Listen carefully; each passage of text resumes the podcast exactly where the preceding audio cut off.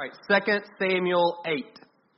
So, where we've been, chapter 5, David becomes king of Israel. He sets up Jerusalem as his capital. Chapter 6, he brings the ark, this visible sign of God's presence, into Jerusalem. So now we have the so called throne of God on earth. We have that in the center of the nation. Chapter 7, David has this idea, this it's more than an idea, it's a desire. He says to God, I want to build a house for you, a temple for you. And God says, No, I'm going to build a house for you, a dynasty for you. And so there's this covenant that David uh, and God, that God invites David into, that God establishes with David, both with him and with his ancestors. Ultimately, we see Jesus fulfilling many of the promises that God makes to David uh, in that covenant. Chapter 8 is just a, it's a list of battles David wins. That's what we're going to look at today. It seems somewhat random. There's no chronological sequence to it. There's no detail about the battles. It's kind of a roll call of the nations that David defeats. I want you to look at it, if you would, through the lens of a promise that God made to David in heaven. God says to David, I'm going to make your name, specifically you, David, I'm going to make your name great. And he closes verse 11 by saying, And I'm going to give you, David, rest from all your enemies. And in the middle of that, he says, I'm going to make a place for my people, for Israel to dwell, a place where they're not going to be oppressed anymore. I'm going to plant them someplace where they're not going to be oppressed and disturbed. And so you have these promises to David that bookend this commitment to Israel. The commitment to Israel is is um, it's bigger, if I can use that word. God works through David individually in order to bless Israel collectively.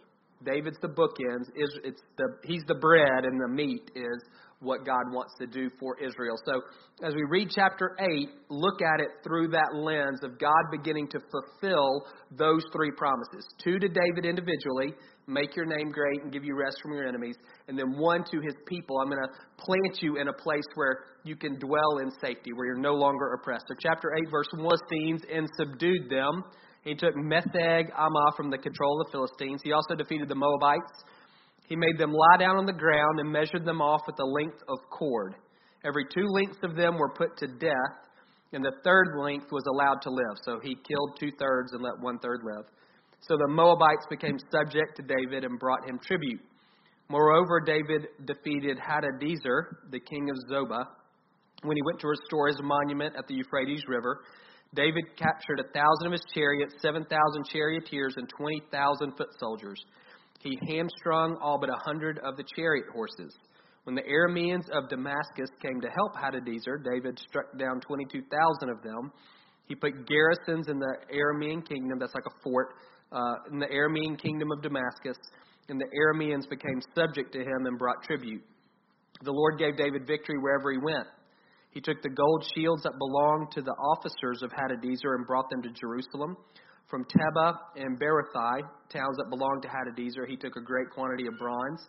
When Tou, the king of Hamath, heard that David had defeated the entire army of Hadadezer, he sent his son Joram to David to greet him and congratulate him on his victory in battle who he, in, over Hadadezer, who he had been at war with. Joram brought with him articles of silver, gold, and bronze. King David dedicated these to the Lord as he had done with the silver and gold from all the nations he subdued. These are all the nations Edom and Moab, the Ammonites and Philistines, and Amalek.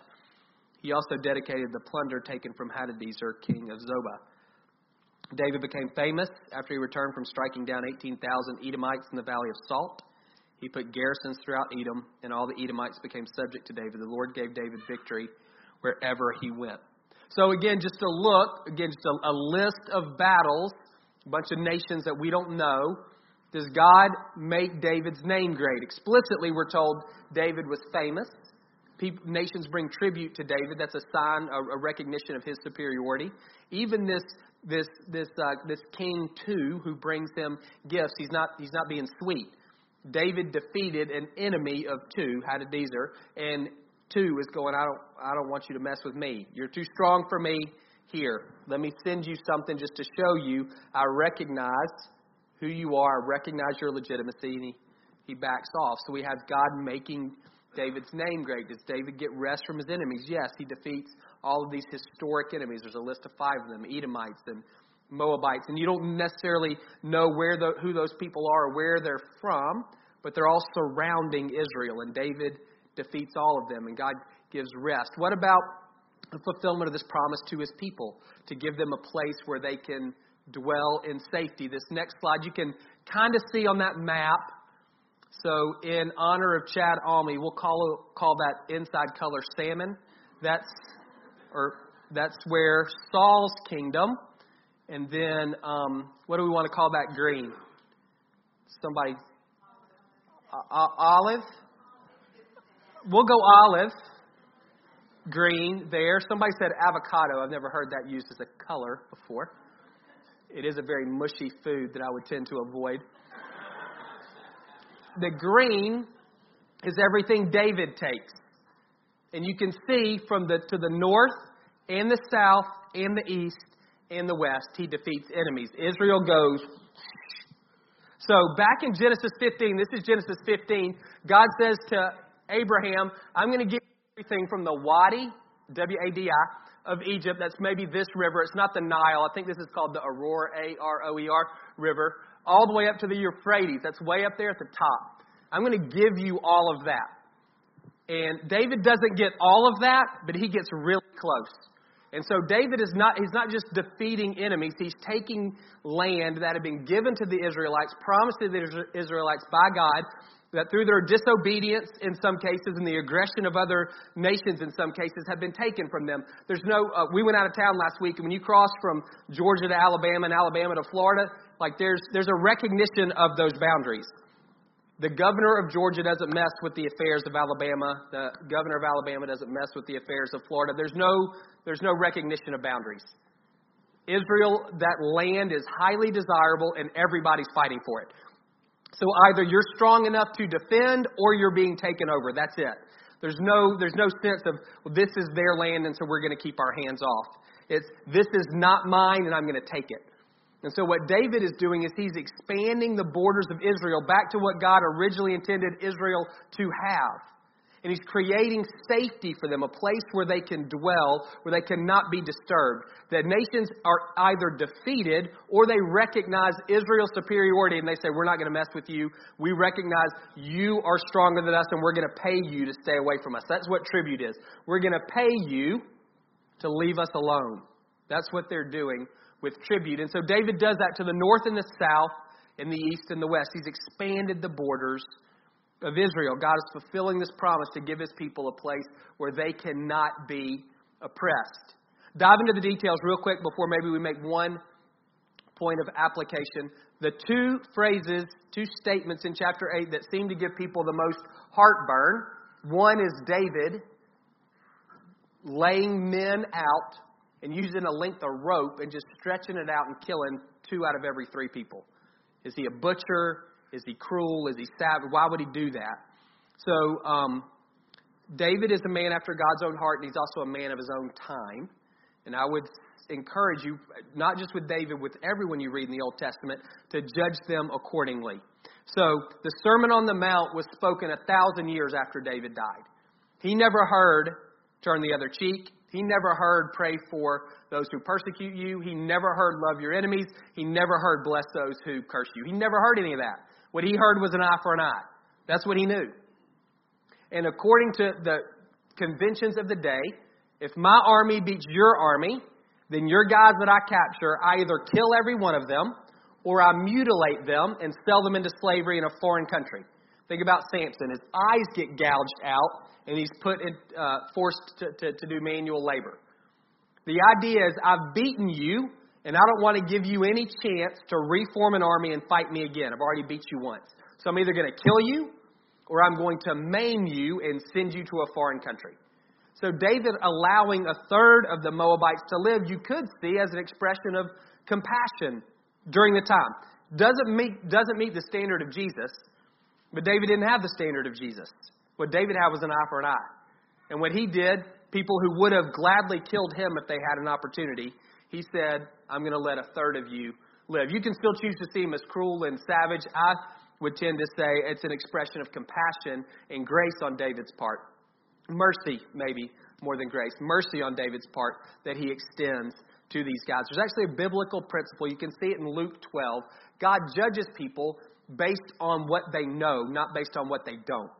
God judges people based on the light or the revelation that they have. You can also see that in Romans 2. There's a, a common objection uh, to Christianity. What about those who've never heard? If Jesus is the only way, what about the person in the tribe in the middle of the jungle who never hears the gospel and they die? Is God going to condemn them to hell forever? They're not judged based on what they don't know. They're judged based on what they do. That's Romans 1:20. There's some amount of revelation that's been available to everybody.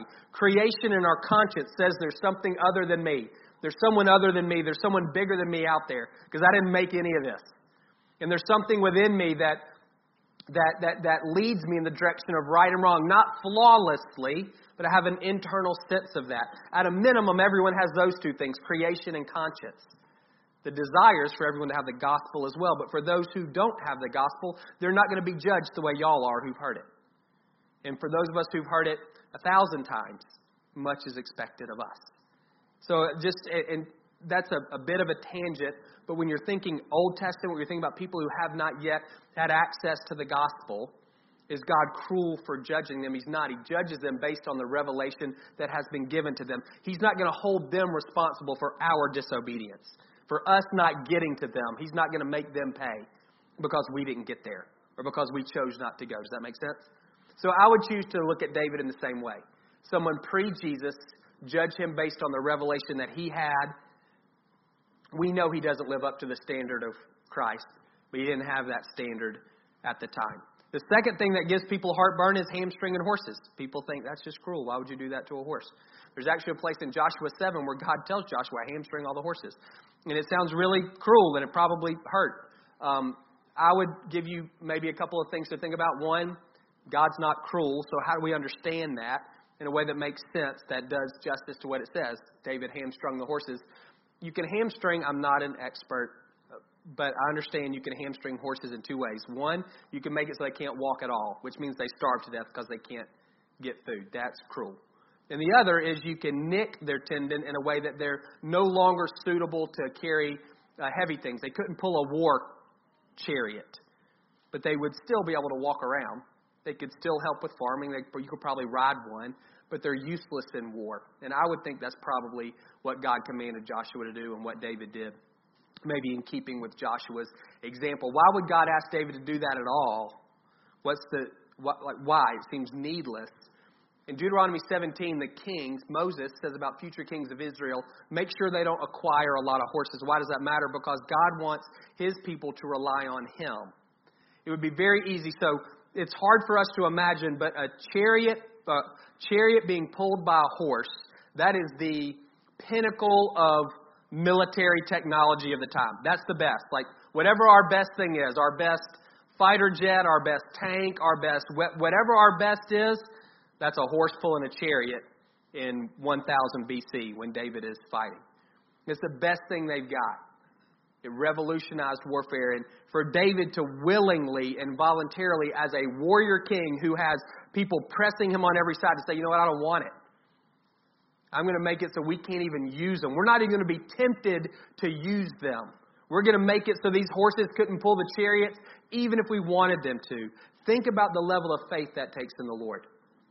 As a warrior king, now these are real battles. He's not playing a video game. People are coming after him with swords and with bows and arrows and with these horses on chariots, and they want to kill him. That's all they want to do. They will torture him and then they will kill him. And what he says in the face of that reality is, You've given me one of the best weapons that I can use, but I'm not going to trust it. I'm going to make it so I'm not even tempted. I'm going to hamstring these horses so if push ever comes to shove, I, I can't use them anyway. Think about that. What does that say to you? Here's Psalm 20, really quick. It's a great psalm. May the Lord answer you when you're in distress. I guess that's bad. All the Psalms are really good. I, I'm not saying some are bad. I just like this one. May the Lord answer you when you're in distress. May the name of the God of Jacob protect you.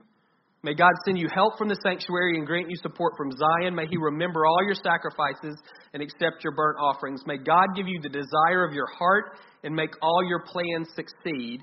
May we shout for joy over your victory and lift up our banners in the name of our God. May the Lord grant all your requests. Now, this I know, this I know. The Lord gives victory to his anointed. He answers him from his heavenly sanctuary with the victorious power of his right hand. Some trust in chariots and some trust in horses, but we trust in the name of the Lord our God. Those people who trust in chariots and horses, they're brought to their knees and they stand firm. Lord, give victory to the king. Answer us when you call. You see the, the heart. You see, those are the words, and then you see the actions that correspond to those words. We're not using the horses. We're not, we're not going to use the best weapon that's out there. We're trusting in the Lord. We're not going to trust in our military might. There's a point at the end of David's life, he needlessly takes a census and he is judged for it. He's putting his faith in the number of guys he's got in the army. Here we see at this point in his life, he's saying, I'm not putting trust in my arsenal, only in the Lord. You maybe can think of a place in your own life where you're tempted to trust in something, and what would it look like for you, kind of metaphorically, to hamstring those horses. Verse 15 David reigned over all Israel doing what was just and right for all his people. That's a big phrase, just and right. That without getting technical, just know that that phrase, just and right, with those particular Hebrew words, are used of God's rule and reign. They're used of the Messiah's rule and reign, and they're used of David's rule and reign. That's lofty company for him. He is seen as the ideal king of Israel. Joab was over the army. Jehoshaphat was the recorder. That literally is the remembrancer. So he's probably the guy that like he kept the scrapbook, kept the archives, also press secretary. He would have communicated with the other nations. Zadok and Ahimelech were priests. Seraiah was secretary, so would have worked with Jehoshaphat. Benaiah was over the Kerethites and Pelethites. That was David's personal bodyguard. Those were non Israelites who were close to him protected him, and David's sons were priests. So as we read that, so just quickly on that, why, who cares about the names of the officials? I think it speaks to us. Shalom, big Old Testament word. We translate it peace. A lot of times we think of peace as the absence of conflict. It's also the presence of well-being. And you see here kind of two hands with David's rule and reign. You have this, he's a warrior and he's defeating enemies. He's removing these guys who had oppressed Israel and he's introducing order and he's introducing righteousness and he's introducing justice. He's created a cabinet to help him rule well. So that part of Israel dwelling in safety and security, it's not just that their enemies can't touch them, it's that the internal workings of their country are favorable to the people. So as we read that and you think, man, that's got no connection to me at all. I'm not in ROTC, I'm not a military guy, I don't I don't connect to a list of countries even when I can see it as fulfillment of God's promise. Maybe one thing that you can do, and sometimes this is a helpful way of looking at the Old Testament. Many times, things that are physical in the Old Testament are spiritual in the New. So, from Genesis 3 onward, God's attempting to establish his kingdom on the earth. Genesis 1 and 2, things are great. Adam and Eve are co ruling with God. Then, as David Scott talked about last week, they abdicated their role through their sin. And from Genesis 3 on, God is seeking to establish his rule and his reign on the earth. In the Old Testament, it's very physical. He takes a political nation, Israel, and says, Y'all are going to be my people, and here's the dirt that you're going to live on. And so their enemies are literally other nations, and they have swords, and they have bow and arrows, and they have horses, and they're coming to attack. Very literal and physical and material. In the New Testament, God is continuing to attempt to establish his rule and his reign. He's not giving us dirt necessarily. We're not a political nation. He's not working through a country. He's working through his people, through the church, through spiritual Israel. And we have an enemy, but it's not other nations. It's the devil. And we have weapons, but they're not swords and bows and arrows. They're spiritual weapons. You can see a famous passage from Ephesians 6 where Paul is explaining this. And he's saying you're in a very real battle with a very real enemy, and there are weapons that you've been given by God in order to fight that. You see that there. Be strong in the Lord. Put on the full armor of God so you can take your stand against the devil's schemes. Our struggles not against flesh and blood, but against all of these spiritual forces. So put on the armor of God so that when the day of evil comes, you can stand your ground and after you've done everything else to stand. And then 2 Corinthians, Paul says, we do have weapons, but the weapons we fight with are not the weapons of the world. So I would encourage you, think of 2 Samuel 8 and try to kind of quote, spiritualize it. Run it through a New Testament grid which says uh, it's not about a physical nation anymore. It's about the people of God, the church. And if you're following Jesus, you're a part of that. The battle is real. but it's spiritual, not physical. I have a real enemy, but not flesh and blood, and I have real weapons, but I can't hold on them. I can't hold on to them in my with, with, with my hands. So, real quick, in the couple of minutes we have left, let me give you a, a, a couple of things to think about, to take home. One, if you're going to fight, you got to know who your enemy is. Do you know who your enemy is? Here's a hint your enemy is the devil. Explicitly in the New Testament. Your enemy, the devil. That's a quote. Your enemy does not have skin or bones. Your enemy doesn't bleed. If you're directing your frustration, your anger, your ire, if you're directing that at anyone that you can see, then you're wrong. You're directing it in the it's the wrong person. You've missed the enemy as a, the church. Very it's Christianity 101 and it is very difficult for us to to live out because some people are stupid and some people are wicked and it's very easy to look at them and say you're the problem if I can get rid of you, if we can get rid of you, then things would run a whole lot better. People are not the enemy. The enemy is the enemy. If you don't hear anything else this morning, you hear that. People aren't the enemy. The enemy is the enemy. And if you're directing any of that energy towards a person as your enemy, you're missing it. The devil just sits back and says, Great. That's great. Look at the history of the world. Pull out one weed, three more grow up in their place. We, we don't solve that. Things don't get solved that way. The kingdom is not advanced by us taking out people, whether that's taking them out at the ballot box or taking them out with a tank or taking them out with a boycott. It doesn't change things spiritually. It doesn't change because we haven't dealt with our real enemy. We've dealt with a pawn at the, at, at the most. Your enemy is not ISIS your enemy is not a kid with an AK 47. Your enemy is not Donald Trump or Nick Saban. Your enemy is the devil. Period. Don't fight anyone else, fight him. He masquerades as an angel of light. How many of you are fooled by the $100 bill at the top? Not since you were three right? The devil doesn't have a pitchfork and a pointy tail. He looks really, really good. That bill on the bottom is counterfeit. That's the one that fools us.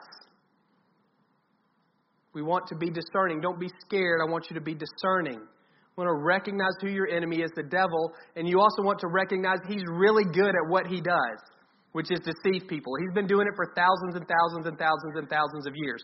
He has your number. He knows how to deceive us, which is not to say that we're doomed to sin, but it's to recognize our enemy is not a cartoon. He's really good at what he does. We want to recognize that part of that is recognizing the battle. Do you recognize in your own heart the battle lines? Do you recognize the own battle lines in your life? The places where you're tempted. When Jesus was tempted, he was tempted to turn stones into bread. Would, any, would that get any of you? Doesn't get me at all. Never in my life have I looked at a rock and thought, hey, I can make that into food. Never. Doesn't tempt me. Never been tempted to jump off a building and see if God will catch me. Those, those aren't temptations for me. Those were real temptations for Jesus. Do you know what the real temptations are for you? Do you know the handholds in your own heart that the devil can grab onto you onto? For some of you, the battle for you, it's all in your mind. Am I going to trust the Lord? Am I going to give in to fear and anxiety? You win and lose up here every day. For some of you, the battle's in your office. Are you going to flirt with her or him? Or are you going to honor your vows? What are you going to do? For some of you, the battle's on your way home. Are you going to stop at the bar or are you going to go home?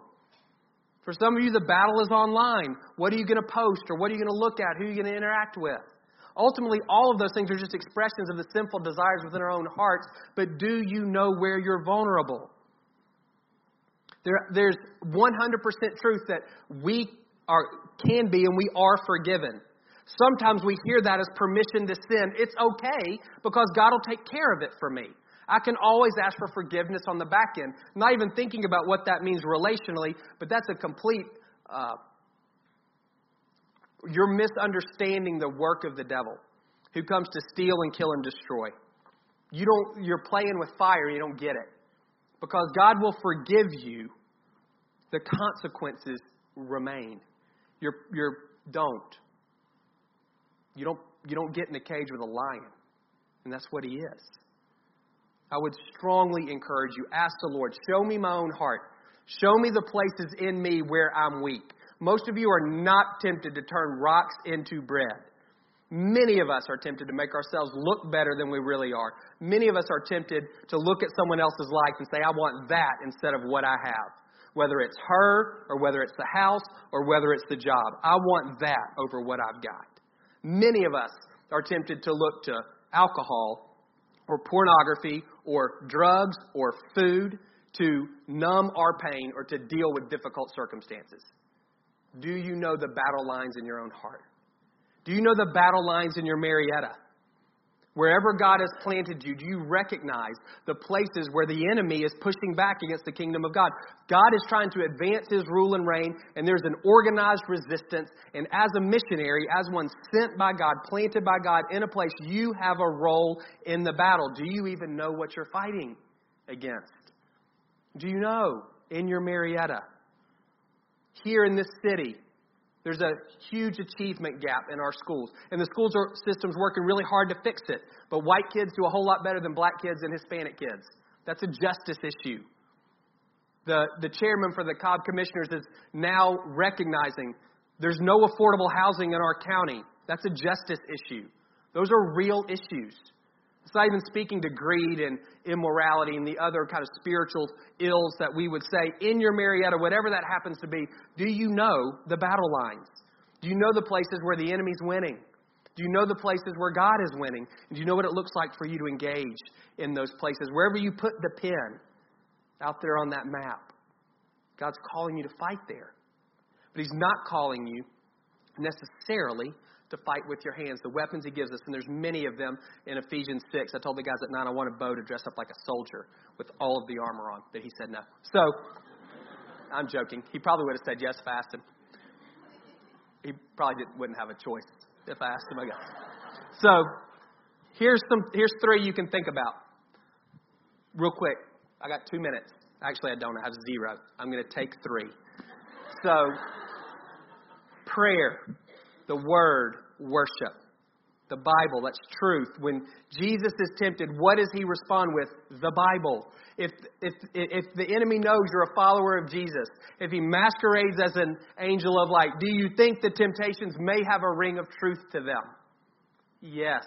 How important is it for you to know the truth better than he does?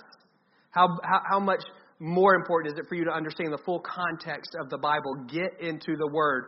Prayer, we've talked about that repeatedly over the past several months. Invite God in. It's so interesting to me as you read Ephesians 6. What, what Paul says, which is not what I would think you would say to a soldier, is just stand there. That's it. You just stand firm. Here, put on all this armor and just stand there. And when you've done everything else, just stand there some more. It's, how, how do you win standing there? Because God's fighting for you. Prayer engages God in the battle.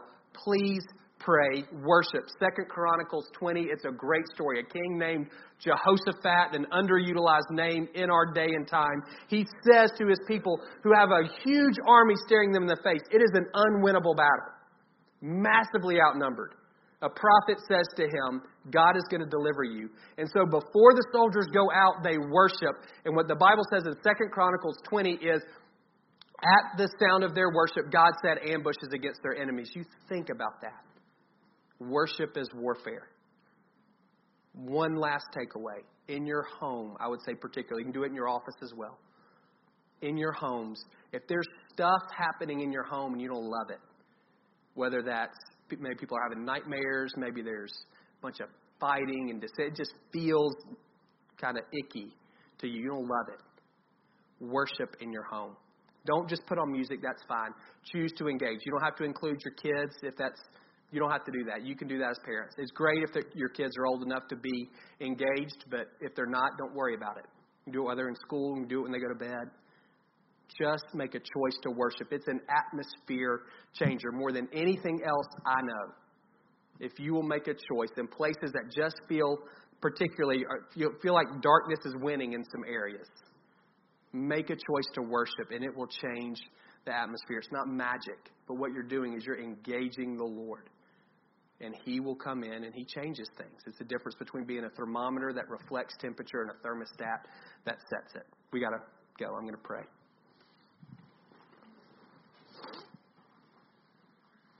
God, I pray for the men and the women in this room, the 14 year olds all the way up. I pray first that everybody would know the deep delight you take in them as sons and daughters. That above all things, you're pleased with them and you love them. Your desire is to be with them.